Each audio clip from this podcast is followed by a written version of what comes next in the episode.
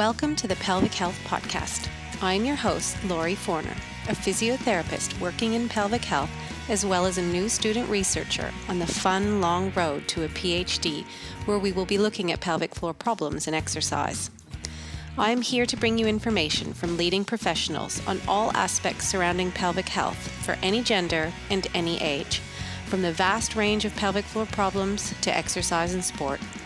Remember our disclaimer materials and content in this podcast are intended as general information only and should not be substituted for medical advice, diagnosis, or treatment. Hi, everyone. Welcome back to the Pelvic Health Podcast. It's Laurie. Before I tell you about this exciting episode, I wanted to say thank you to some new sponsors of the podcast. We have Nadine Brown and Taryn Hallam. Thanks again, everybody, for your support. Those who are listening on Apple iTunes or Podbean, thanks for following. Please subscribe. Please leave a rating. But today's episode um, is completely out of my skill set and zone, but I was very excited to talk to Victoria Cullen. Now, if you don't know who she is, she is a sexual function specialist and PhD candidate. She obtained her bachelor's and master's in cognitive psychology from University College London. She works with prostate cancer patients at a private oncology clinic called Cancer Specialists, which is in Melbourne, Australia. Her current PhD research, which is at RMIT University, focuses on designing new products and services for erection rehabilitation. She runs this really new, cool website, which is called A Touchy Subject. Um, she's looking at doing product and information and a delivery service for people after prostate cancer treatment who are looking for answers beyond pills and injections. So, today we are talking about sexual recovery for men and couples after prostate cancer surgery. We discuss common sexual health challenges that are facing men after prostate cancer surgery, some of which, actually, most of which, I had no idea because I don't um, see men for this. Um, we talk about penile rehabilitation, who needs to know about it, when somebody should start doing this, and how, um, how you can get help out there. So, I had so much fun recording this with her, and I hope that you guys enjoy it too. I'm really excited for today. So, as I said, I don't actually eh. treat, I treat some men for um, some pelvic pain generally, or like long-standing constipation. But I don't do anything with penises, so I don't even know if I call them penises or peni or like my my knowledge, other than how to make a baby, and maybe how to have fun with my husband is really, really minimal in yes. this area. But I have actually had some men from the public as well as health professionals ask me to do something specifically on this topic, and even just with prostate cancer surgery. So that's why I thought, oh my God, this is okay. so perfect. So, okay, good to hear. Yes. I'm not sure how much has changed since we last talked when you said um, you yeah where you are and what you're doing Oh, so this is the thing. Look, since we last spoke, probably everything has changed. Well, which is why I'm like, okay, you're just yeah. going to need to tell me where you are and what you're doing. What's going? What has been going on? well, like I wanted to say as well, I've been on your website, and well done that you've got the Patreon, the Patreon page set up, oh, and you've got you. people donating, and like the number of downloads you're getting is amazing. You're killing it. I love it. Oh, it's just wonderful you. to cut touch base and see how that evolution's happened. So cool. It is. It was just um, I've always just covered the cost, and I just went, you know what? I will see if I can at least kind of cover the cost of doing the podcast. And yeah, everyone has been extremely supportive. So yeah, no, it's been fun. Yeah, no, great job. Okay, so I am now seeing when I, okay, so I see clients one on one just for prostate cancer and sexuality. So that's who I see at Cancer. So, Cancer Specialists is a private oncology practice in Melbourne, and I'm there two days a week and so clients who've gone through prostate cancer. And so I'll put together for them their sort of full kind of usually erection rehabilitation is a big part of that menu, but we talk really broadly around all the things that have changed. So and that's sort of message I want really want to get out there is that so much can change after this surgery. It's not just the focus on erection, even though most people will first ask when will my erection come back. There's usually much more going on. And then with that, um, I run a website called A Touchy Subject, where I'm using actually a webinar oh, format yes, to interview I've seen experts, this. which I'm sure you'll be all about. Yes, I'm interviewing experts who also work in men's health and sexuality. So I've interviewed somebody on how exercise can affect erectile function. Um, and during the webinar, people from all over Australia, men all over Australia, in the privacy of their home, can ask anonymously their questions in a chat box so that we address what people like really, really want to know, but they're not even asking professionals. So it's to kind of get that conversation going and out there. And then I also sell just look at the moment it's only a couple of products, but I really want to expand that range and for it to be a website where sure you can buy sexuality products, but they're medical grade. They're not that sort of really smutty end or the really sterile end. They're in the middle. So something you can bring into your bedroom, but you know is effective and quality and they come with training and guides on how to use them that I've created. Oh, that is wonderful. The the webinars, they're free, aren't they? Or is it just a few free? They're all yeah, free. At the moment, all the webinars are free, and I do them about once a fortnight. Um, but again, it's so much fun. I've sort of just gone exploring into that land. When I saw you did the Patreon thing, it's got me thinking like, oh my god, I wonder if I could cover my costs by doing something like that.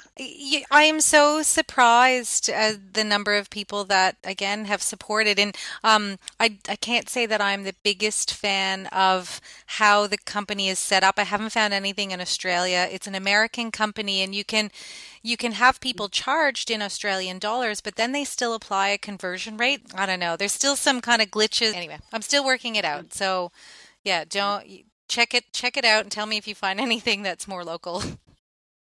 I will. That's really got me thinking. I mean, instantly I think of all the crowdfunding things like Kickstarter. They're still all American based, and it's a different. It's slightly different as well. I know Patreon's kind of unique. Yeah, and setup. look, I think I think Apple will jump on it at some point, and it and if and when they do, it yeah. will probably be set up a little bit better. Yeah. okay. So, the whole point of this podcast is to talk about sexual recovery for men and couples um, after prostate cancer surgery. Because I don't know enough about prostate cancer surgery, you said even people, the first thing that they think of is, am I going to be able to have an erection again? But what are kind of the common problems that people think about or should think about when they do have this surgery? Well, continence is front of mind too. So likely they won't have um, good bladder control straight afterwards. And, you know, from clients, it often goes one after the other. They're told cancer, so there's the big C, and that's all they're thinking about. But before, they'll also been given those terms and conditions, like possibly you'll be incontinent for a while, and then possibly you'll have some sort of erectile dysfunction. And that's usually the full stop. However, it's more of a sexual dysfunction kind of holistically. So the most likely thing they'll get for sure is erectile dysfunction for some period of time because with the removal of the prostate, the cavernous nerves responsible for erections surrounding the prostate, if they are not injured during surgery, they're at least traumatized just from the heat and the light of the operation. They're very precious nerves. So that's, and I think it's to a big thing I want to get across is making men aware when we say erectile dysfunction, what that means because you say dysfunction often in relation to something like a dysfunctional teenager is up one minute down the next. This is not the same as an erection. Erectile dysfunction is they could still feel aroused, but there's not going to be a physical response. And that's ah. often what men are not necessarily expecting. So, to make it very clear what erectile dysfunction means, but also that other changes can happen too. I think so much suffering that I see from men after the surgery are is from what they weren't aware of what was going to happen. So sometimes they experience penile shortening and they might lose some girth. They also might experience climacturia, So that's when you have urination upon orgasm or during arousal, could also experience change to actual sensation, pleasure, and orgasm. And you know, it really depends on what someone's sex life was before, for how much these you know different side effects will interrupt their sexual wellness. But it's the bigger piece of a big part of their body has changed. And if they were aware that was going to change, it makes the journey a lot smoother. There's a lot of suffering when they're not sure what's happened and why it's happened. Are a lot of these kind of common issues um, just in the short term, like four to six weeks after surgery, or you know, I know that um, incontinence can persist afterwards, but a lot of these that you've mentioned that I was not even aware of, do are there common ones that persist longer than that initial kind of post surgical complication? Yeah, it's a great question. And I think we have to talk about timeframes with everyone that we see from the prostate cancer journey too, because we know that with the cavernous nerves, say they are traumatized rather than completely cut. So if, if the nerves are completely injured and cut, then it's very unlikely that the spontaneous erection will return. You know, we sometimes see miracles, but mm. it's hmm. unlikely. Now, if the nerves are traumatized, though, and they're in a state of neuropraxia where the nerve is recovering, but it can take time, this kind of neuropraxia can take up to two years. So, if the potential is there for them to regain erectile recovery, it's still going to be probably a long journey. And I think a big pro, um, issue I see are men have at some point along their journey spoken maybe to one healthcare professional who said, oh, it can take a year. And then there's another who says something accidentally like, oh, oh you're young, it'll bounce right back. And so it's so imperative we get across like it's actually it's probably quite a long journey. And then with the other sexual function changes, and everyone will experience something to a different degree, there's just not enough literature to let us know what a really common experience is. So, for a change to orgasm, for example, what we know is sometimes painful orgasm can be experienced early on, but then it just usually subsides over some months. But again, not entirely sure what the mechanism is behind that. What we know is usually change is common, but it can take time for it to occur. Are they warned about that as well? As in, uh, if you weren't warned that you could have an orgasm that is painful the first time that happens, I could imagine how fearful and scary it would be. I treat a lot of women with pelvic pain, so I can under, I could see then, oh my goodness, that would be um, scary, and then it could get in your head, and then the next time it happens, or the fear, or oh goodness. Absolutely, and I think a, a bit of suffering that I see that that we can all help to reduce is letting men know look how normal it is for them to experience sexual function change across the board. Some men they'll experience painful orgasms. Some will experience actually an even better orgasm which is longer and and can be much more intense and more of an internal type of feeling. But again if they don't know that's actually normal to occur sometimes they're actually even afraid when that happens because they feel like it's not normal, that it's not supposed to have happened. But then does that go away too? So, and then, and then they worry it's going to go away. Yeah. exactly. Well, the thing, that's the thing. We, um, we've got a lot, lot of literature in this particular field around the erection. There's been a real focus on erectile dysfunction for a really good reason that most patients are asking the question, when will the erection come back? Of course, that's the biggest change. But if the orgasm has changed too, the length, the size, or the experience of pleasure, of course, if they weren't warned that that could happen, then they think they might be the only one. And then if they address it, we're still in a position where people aren't entirely sure what's happening and what to do about it. So it's something I'm really really keen on doing is gathering as many options as possible. So men always have hope that there's always something else to try, that the body is designed to adapt, especially adapt sexually when something happens to the function. There's always a way of being able to achieve pleasure. Again, that's what I like to focus on. Like physically, a lot of things change, and yes, some of those might be permanent, but the experience of pleasure, intimacy, connection, closeness, passion, the body is designed to adapt to that and create that in many different ways. So, is this where penile rehabilitation comes in? Yeah, so penile rehabilitation comes in when we specifically are talking about spontaneous erection. Okay. So, so not the other issues that yeah. you were mentioning earlier. Yeah, so something I'd like to do with clients is almost to yeah, get get a full sexual history out on the table of every single thing that's changed um, because also it can be helpful sometimes to compartmentalize this helps them um, get across the framework that you know an orgasm is on a different nervous system to the erection. These are actually two separate events. So sure, sometimes creating and being able to create erections again, of course, would impact arousal and orgasm and pleasure. Maybe even just from the perspective of stress reduction could lead to a much better pleasurable experience. But it is perfectly possible for men to have orgasms without erections. So we sort of separated a bit to then explain well, penile rehabilitation is specifically about the erectile tissue, the smooth muscle tissue in the actual penis itself. And, you know, it's a discussion around, well, what makes a spontaneous erection occur? So, what can help men increase their chances of regaining a spontaneous erection when it no longer is there due to the nerves being traumatized? Does this um, does this type of rehabilitation have a role when you were talking about when the nerves are cut? Is there any like what what are we just talking about when the nerves are traumatized and damaged? That's a great question. So, erection rehabilitation, I think, should be often explained to everybody who's experienced any degree of erectile dysfunction, whatever the underlying cause.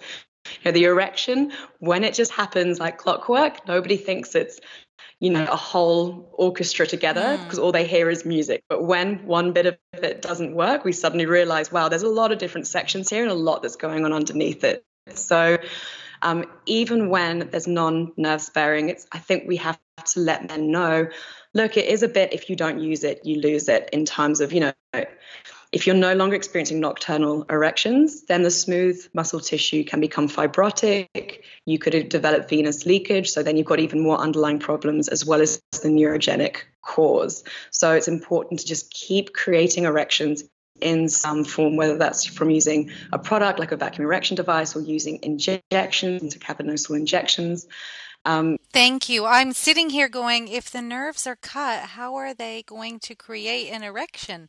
But there are products and things to help them do that. Oh, this is such a whole new world to me oh well i'm happy to educate look Thank the thing is it's a whole new world usually to the men who are going through this yeah. especially i think that's why i became so fascinated in this area was I saw that there was such a, a, gap in understanding from people who were going through this themselves that was causing such significant suffering that often with even just a 15 minute conversation, sometimes like drawing out a stick figure of a person and, and saying things like, well, the erection starts in your mind first. So that's a part of erectile um, rehabilitation is let's talk about stress reduction, let's talk about pleasure and arousal. We have to start here first you know, then it travels down the spine and to really, really explain, you know, it, when the nerves are offline as well, Viagra won't work.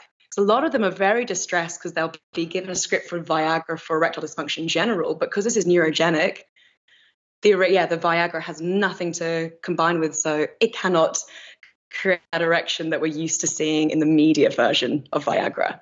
And that then leads to more suffering. So I think a lot of um, just erection education can really help society in general understand what's going on and to realize, you know, it's not actually a simple beast. It's quite complex. There's a lot of um, boxes that need ticking for a whole spontaneous erection to occur. Yeah. So if they can't have, so they can't have a spontaneous erection if the nerves are cut. Absolutely. So if the if the cavernous nerves are, I just call it offline. So that could be they're permanently damaged or they're traumatized. Now, a problem is we currently still don't know exactly what you know treatments or techniques could speed up nerve recovery, and it's also very very difficult to tell what has happened to the nerves after the surgery.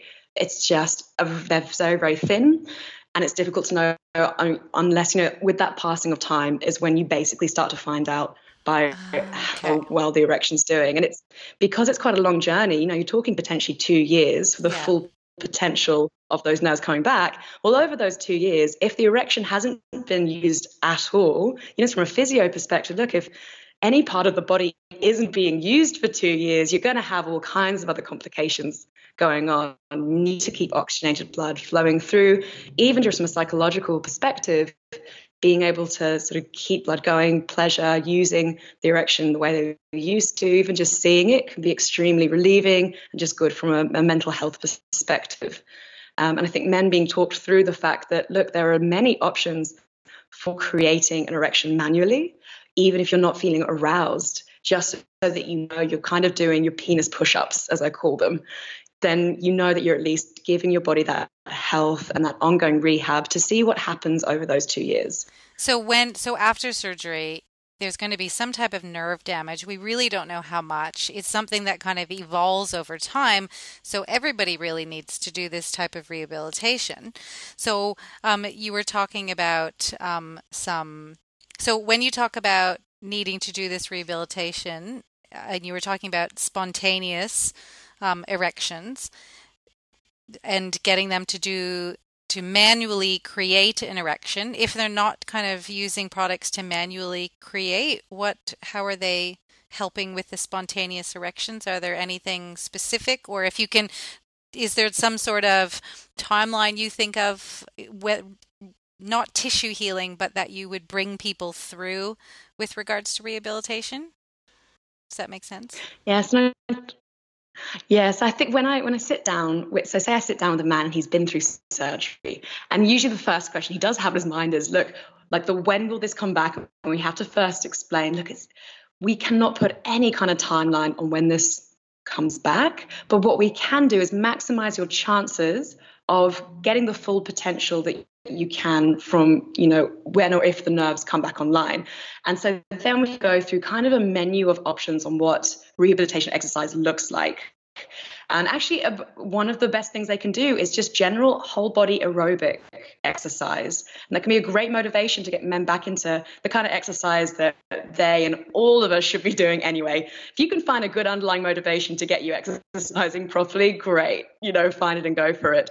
There's good, um, there's some really good evidence in other areas of erectile dysfunction showing that the first line of treatment um, should be aerobic exercise in general. Wow.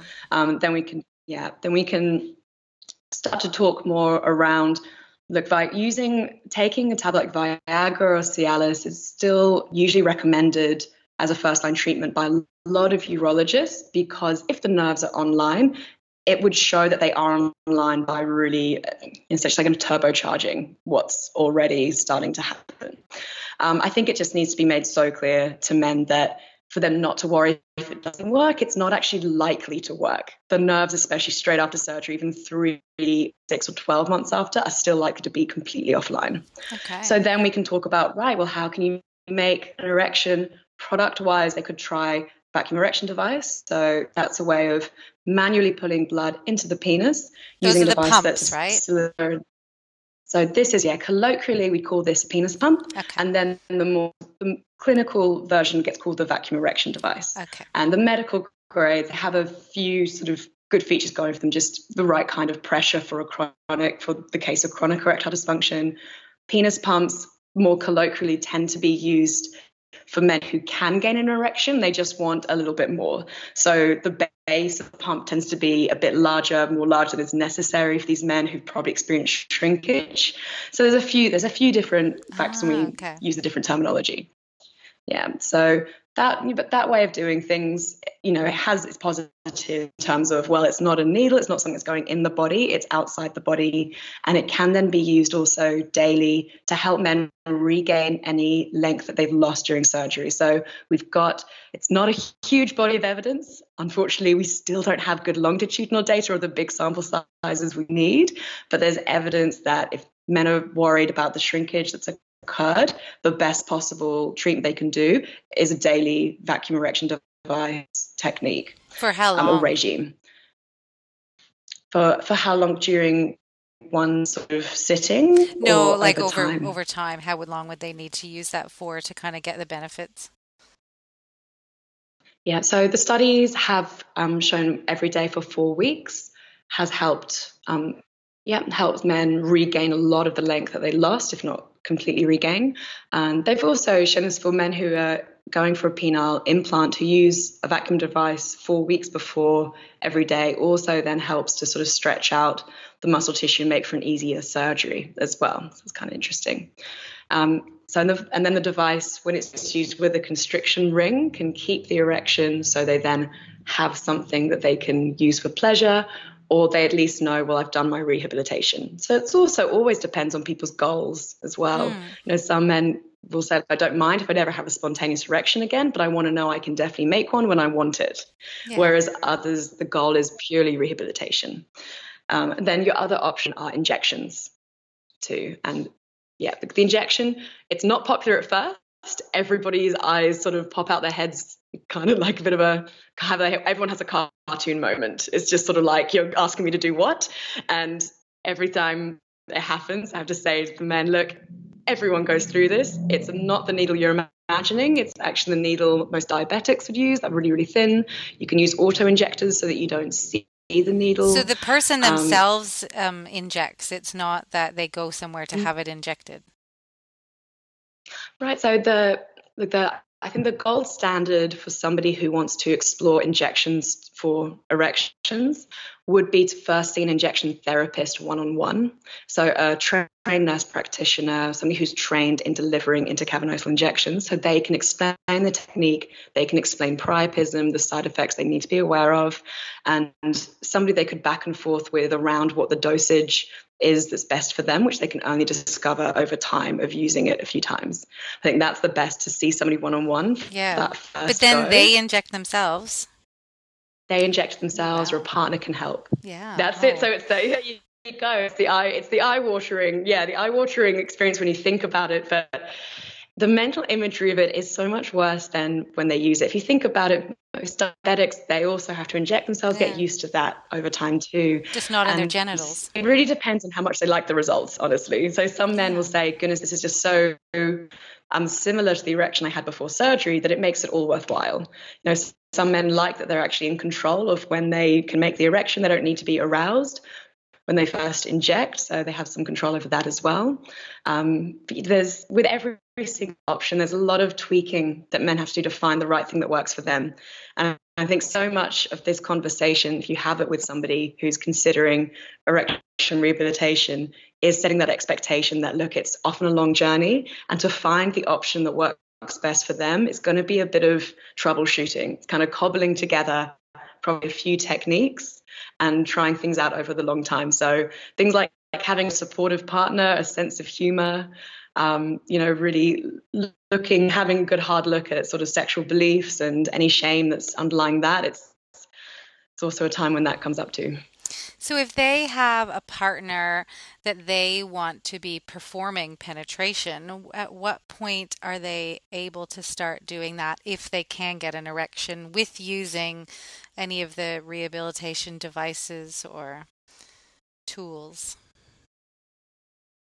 Well, that's really um, for them to decide as soon as. So, there's no restriction. It depends on hey, how to no restrict. There's there's no um yeah there's nothing that could be wrong about having intercourse after surgery once they once once they can create create an erection that they want to have intercourse with yeah and go for it. There's no harm in doing that. There's no harm to the penis that's happened. It's um yeah, the erectile function is purely from the nerve. So, and and it's it's a question I will get from clients though is well, when are we going to have an erection that we can use for intercourse? And I kind of reframe it to them as well. You know what? Well, what is intercourse? Mm, you know, it's, it's not just penetration. That, it's not just about penetration. We have to after course, and also that you know, sure, you may not get the 10 out of 10 erection that you had, you know, in your 20s when you're most active and at your healthiest.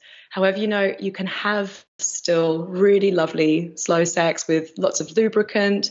You can still have like an outer course and also an intercourse experience, but it will just probably feel and look different. But you know, it it becomes a well, it does become a conversation around what is sex at the end of it and um, what gives you pleasure still. Let's always work towards pleasure um, that's the only. This is the. This is where it can become a tricky area. What's what's rehabilitation versus what is a pleasurable experience with a partner. A lot of couples will say to me, you know, this whole thing is becoming pretty clinical and mechanical. You know, that's a very specific role play that not a lot of people might be into. So, yeah. So, do you work through that with them? It's a much longer conversation. Yes, and the work that I'll do when I've, I've, got a client is all conversation based and really digging into these questions of well, what is sex? You know, when else when else in your life have you not been able to have intercourse if that was the main part of your menu? And talk a lot about the sexual menu. You know, if it's one dish on the menu, how big's the menu? You know, maybe now you have more of a tapas than a sort of starter, main course, dessert. You know, your sex life is probably going to look different. So you said tapas not tap ass because I think the Skype cut right when you said that. Skype blanked out for a second, and I went, "Hold on, is this part of rehabilitation?" No, you mean like um, something on a restaurant menu, right? Yeah, we are definitely talking food analogies. It's just that sometimes the food analogies are also puns. Yes. Like, it's a pretty fun area to work in, but it can be so challenging when I just accidentally talk in puns constantly, and people lose track of what we're actually talking about.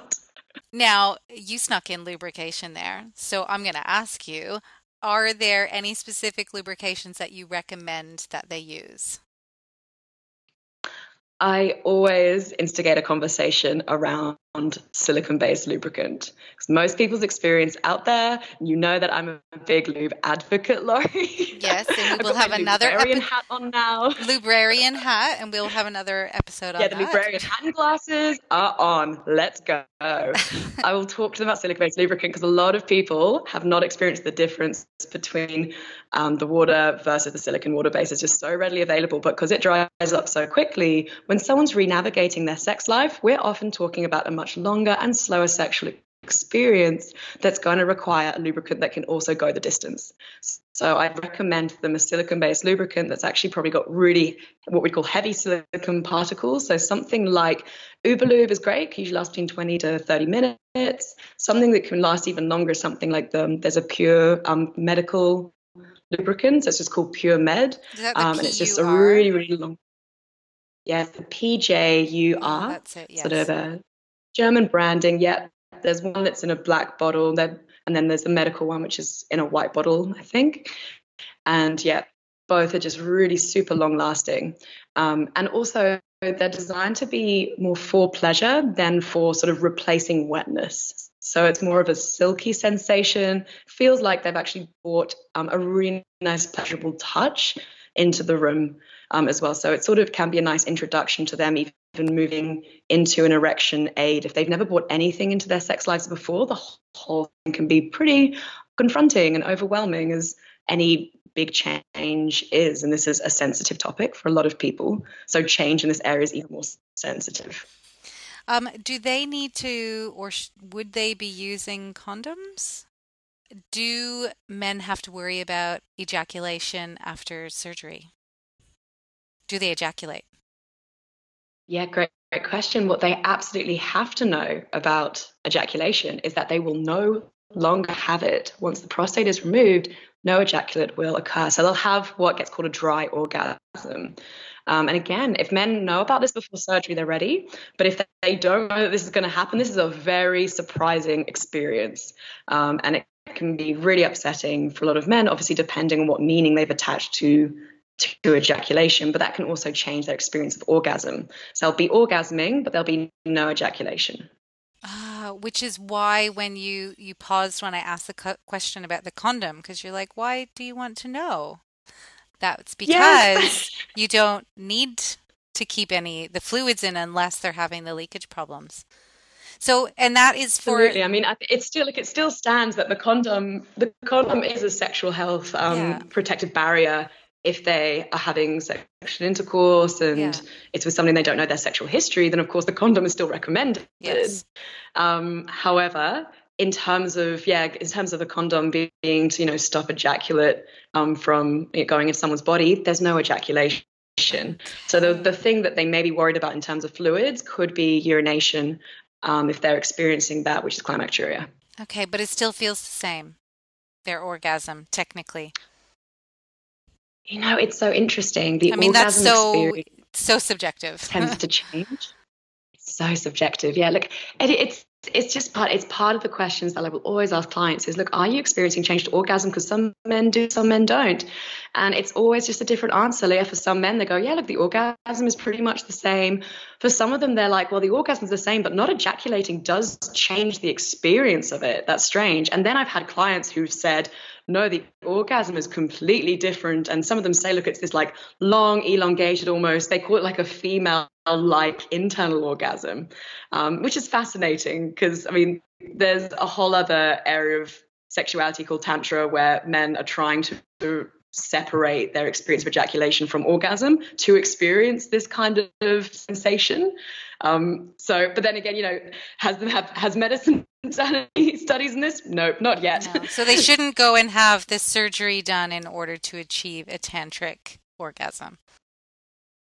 This is I've actually had to I've actually had to say to one client who um, who did say oh, I've been telling all my friends how good the orgasm is. I'm like, please don't go tell them to have their oh. prostate removed because you know this isn't an experience everybody gets, and yeah. you know it's still an experience that some men need to adjust to. Some men miss the kind of orgasm they used to have. You know, that's thing. Sex is so subjective. It's so so subjective. What somebody's good sex life looks like to them, and they think that's must be everybody's good sex life. No, everyone's different. So of course, like the condom is a barrier. So they might be wanting to use a barrier method if, of course, they're with a new partner and that usual, the usual sexual health um, mm. sort of safety, use a condom. Another way that they may want to be using condoms if they're experiencing climacturia and that's um, mm. kind of bothering them, where they're experiencing it, the urination on orgasm arousal. So I have had clients who create an erection in some way, injection or, or the pump and then would apply a condom in order to catch urination. The urine, of course, that comes out is sterile, and sometimes it's or maybe more what they need is a conversation around that the urine that comes out is sterile, so can't harm their partner or can't harm themselves. It's and it's very normal for them to use, like lose some urine. That's that's okay, and that usually with pelvic floor exercises over time is something that diminishes. Um, they could also um, be playing together in the shower or in a bath so that they can't see or experience the urine. Um, that's that's probably the main reason they use a condom. Um, I believe if someone's undergone radiation treatment, using a condom is recommended at some period of time during that. I have to remind myself when it is after this. I see so many men who have gone through surgery rather than radiation that yeah, you have to okay. go brush up. Um, so you just mentioned pelvic floor exercises, which we didn't um, kind of get to or discuss. So, is this part of the penile rehabilitation or is this just part of the process of rehabilitation? Great question. Pelvic floor exercise, of course, is so imperative for these men for their bladder control and their ongoing continence after prostatectomy. And what I find fascinating is we're still looking into what the role of pelvic floor is for potentially be part of penile rehabilitation as well.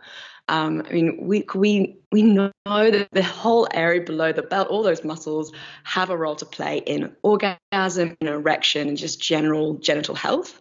So, look, I I believe all very holistic, and it can all it all works together. So, doing pelvic floor is likely to have good impact on sexual function.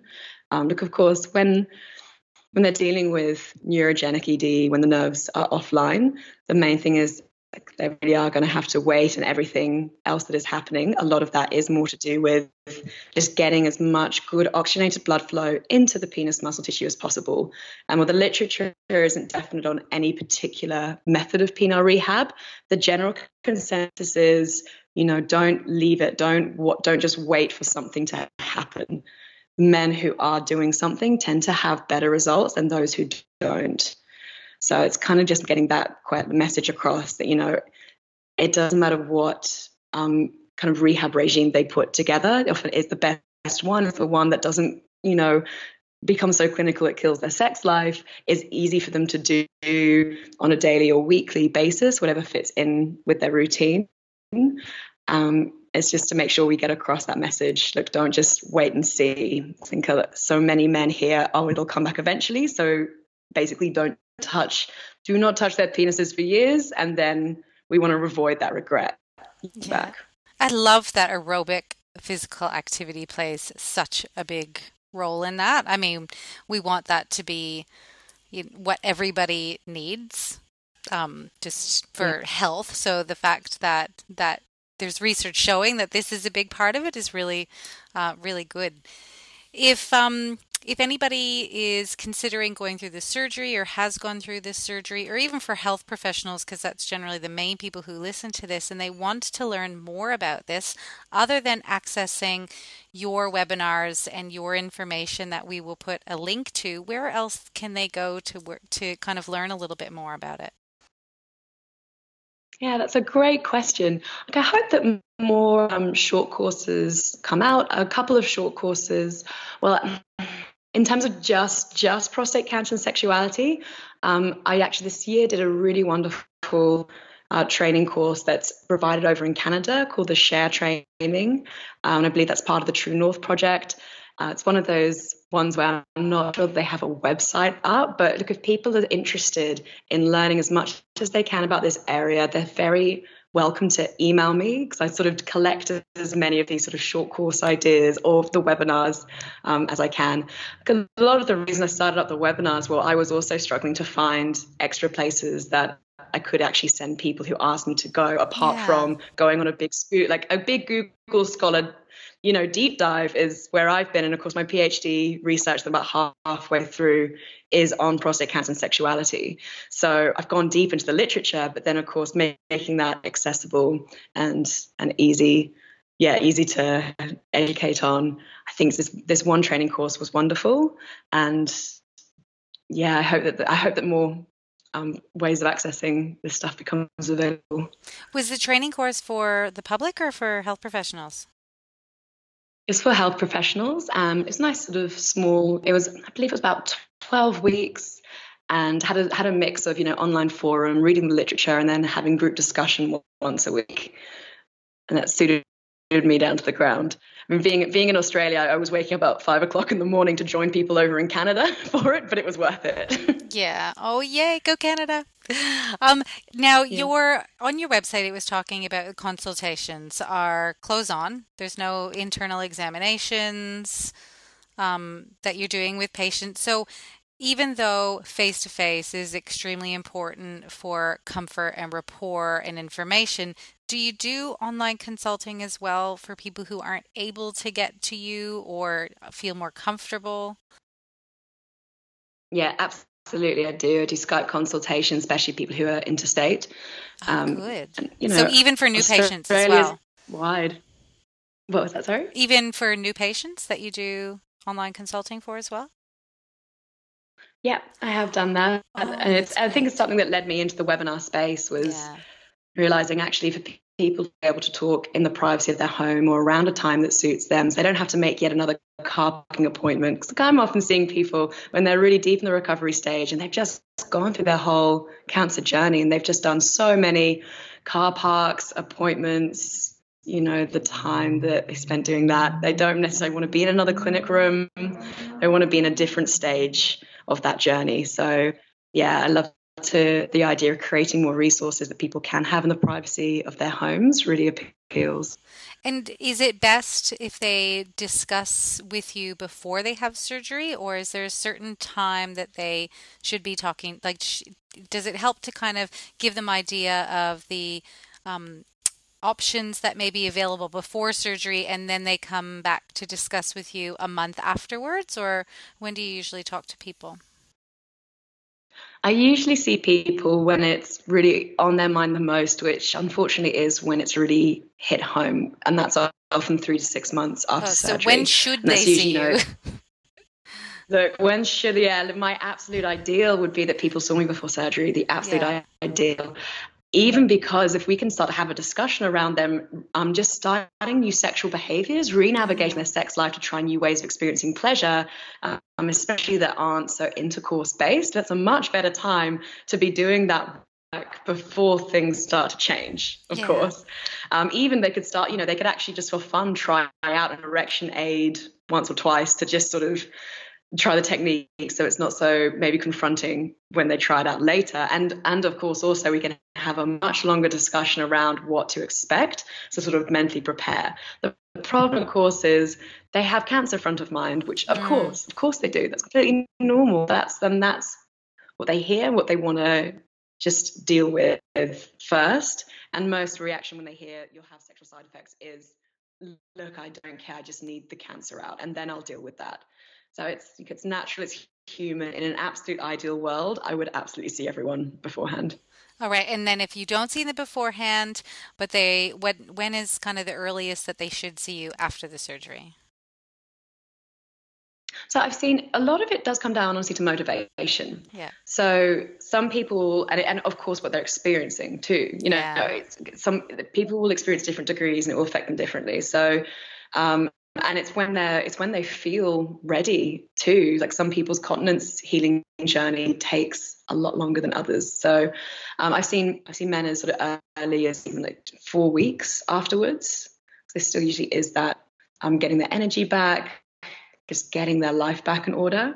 And then that four week point the very motivated men will absolutely come see me and will start start a regime. And you know even there, there's no um real definite time frame on when they should or shouldn't be having sex as well. That is very happens on a very individual basis on when they feel ready to engage sexually. Yeah. Oh, that that is this information has been um, very interesting to me because, like I said, not my area. But I'm so happy that we've got people like you who are so passionate and knowledgeable that can share this information. So, thank you so much for coming on and telling us all about this. Thank you, Laurie. Look, as you can hear, I love sharing this yes. information. I think it's it's a conversation, of course, we're not having yeah. regularly, and and these men, it's often a very very new conversation with them, and you know, the the more that we can practice, I think, talking about sexuality in lots of different ways and areas, the better that we'll all feel, and the world will take a big sigh of relief knowing that change is the norm. We're all probably going to change through our lives. There is no normal sex. There's no normal really anything. It's you know no one is isolated if they're going through sexual difficulties, especially after this surgery. It's more likely than not that change will occur. Yeah. Oh, that is that is brilliant. Um, is there anything else that you wanted to add? Oh, just that I would love to see as many people as possible in the chat box when I do my live webinars. They happen about every fortnight, and I interview an expert on a specific area of sexuality or prostate cancer. And in the chat box, it gives people an opportunity to ask this expert questions, which is a nice little rare uh, moment. And it's really wonderful the kind of discussion that gets going. So, yeah, yeah I hope to see more people there. And yeah, if they visit my website at touchysubject.com, that's where they can find more information about that. And they can, and health professionals as well as patients can access those webinars. It's for everyone, right? Absolutely. Yes, absolutely. It's a mix and it's it's lovely. I've, it's lovely to actually get a mix of patients, health professionals, even people who are advocates for patients, partners. Yeah, it's, it's a good learning environment. Cool. Well, I wish you luck with everything, and I can't wait to do our next podcast on lube. Yes, I'm very excited for that too, and and you know any any other sort of sexuality and product and rehab related areas. I'm constantly expanding my own knowledge too, and just desperately wanting to talk to other people about it because I think it's fascinating. Thanks again for listening, everybody. Have a great holiday season. Stay safe. Make somebody else drive. Um, and I can't wait to be back in the new year.